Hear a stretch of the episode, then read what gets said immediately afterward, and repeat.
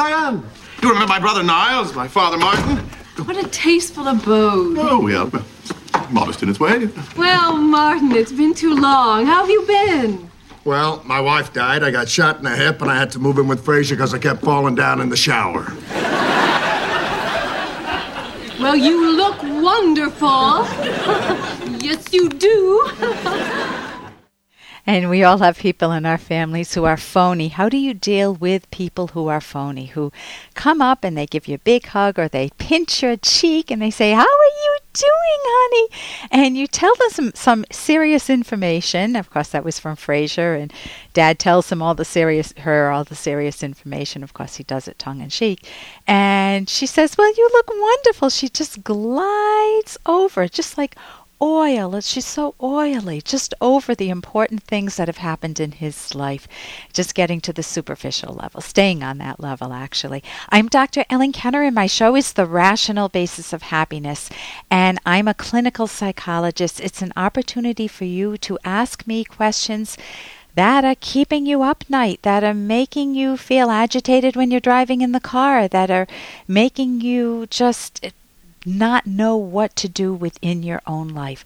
We all face those conflicts, those contradictory impulses. You know, I should spend time with my family, but I don't want to, or I should be doing this for my kids, but maybe it's too much, and you don't know how to resolve those. Those are some of the issues that you can pick up the phone and give me a call about right now.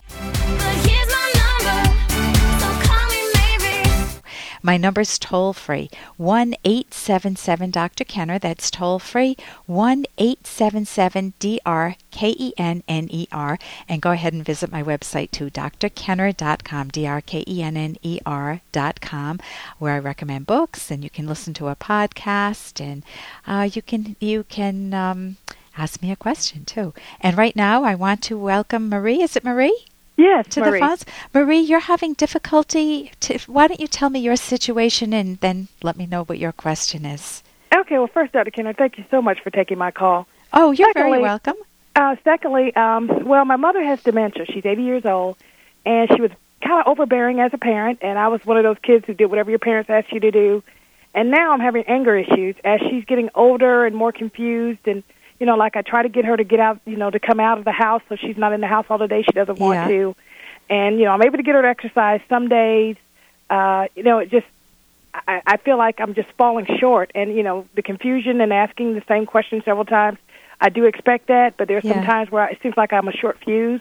I don't have a children, and, I, and I'm, not, I'm not married. Yeah. But you know, it just seems like it's taken my whole life. And then, kind of uh, not too long ago, I was trying to take care of my mom and work, and then I ended up losing my job. So I'm just taking care of my mother. Because of great- taking care of your mom? Huh? You lost your job because of taking care of your mom?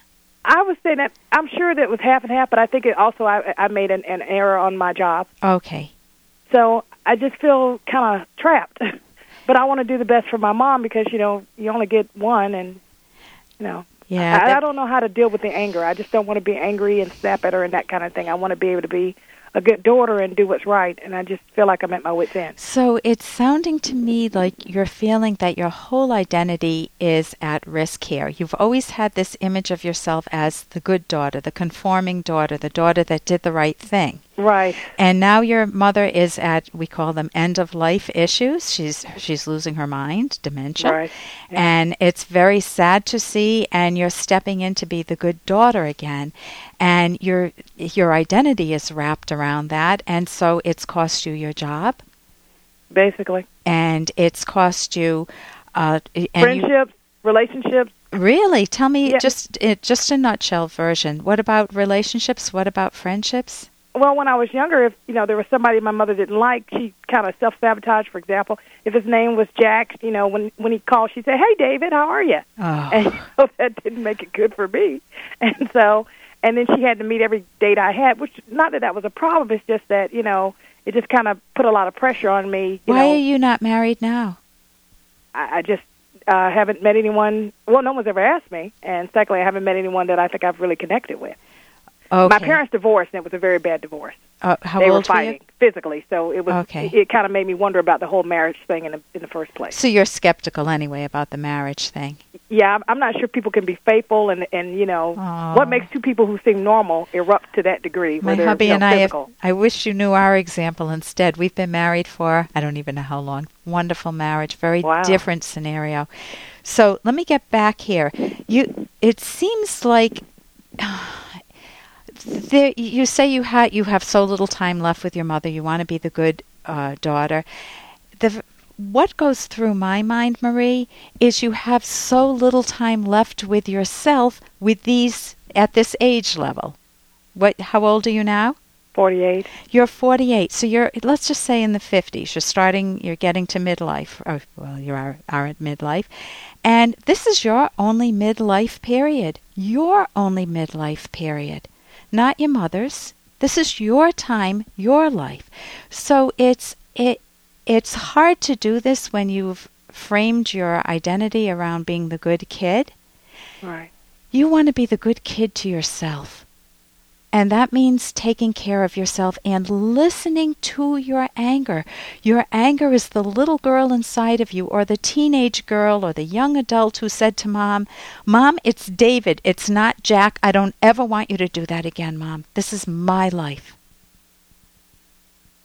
Okay. Now, maybe you didn't want conflict back then. I did not want conflict. because there was so much conflict, but then that made it so that it's harder for you to be assertive. It's harder for you to find the. Uh, it's, it's not a middle ground, it's a very different track. People tend to be either aggressive in your face, like the fighting that you heard from mom and dad, hmm or they tend to be listen, I don't want to make waves. I don't want to be a troublemaker. I just want peace. That's all I want. So I'm not I'm going to zip my mouth. I'm not going to say would do. I went for the peace. anything and I'm going to hold it in. Well, I have a picture that I show kids and parents. It's a kid it's from a book Dinosaurs Divorce, but it's a little kid's head. It's a dinosaur's head that's about to explode because you keep everything in and the steam starts to want to just come out, burst. And that's what happens to any of us when we hold in that resentment and anger for decades. And so in, you don't want it to come out in an angry way because that's what you're trying to avoid. Instead, you want to be able to hold your own ground. You want to be able to say, ask a different question. Instead of how can I be the best daughter for my mother, how can I be the best support for myself? What is it I need now?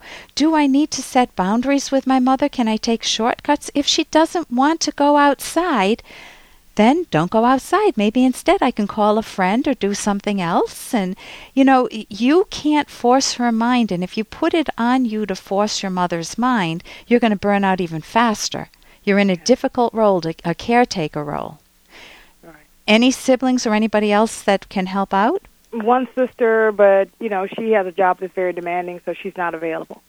Okay, you may want to have a family meeting and be realistic. Don't overpromise your mother, don't overpromise your sister. Set limits and make it fair.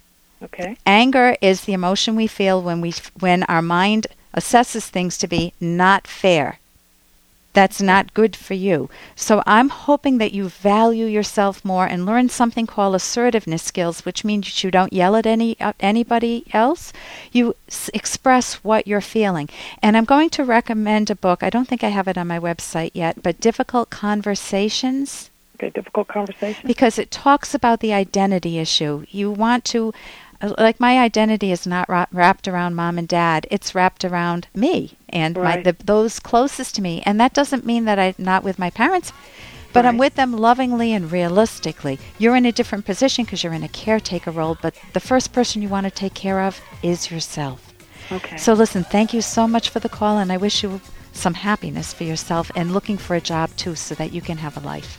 Thanks so much. Oh, you're welcome, Marie. I'm Dr. Ellen Kenner on the Rational Basis of Happiness toll free 1 877 Dr. Kenner.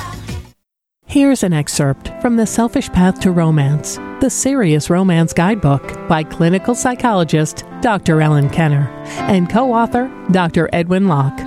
Genuine self esteem does not depend simply on your practical successes and failures, but on your method of thinking and your choice to act on the basis of your best thinking. It means being in mental focus. You're in charge of whether and how you think. How you think affects the practical outcomes you achieve, but outcomes are not always fully in your control.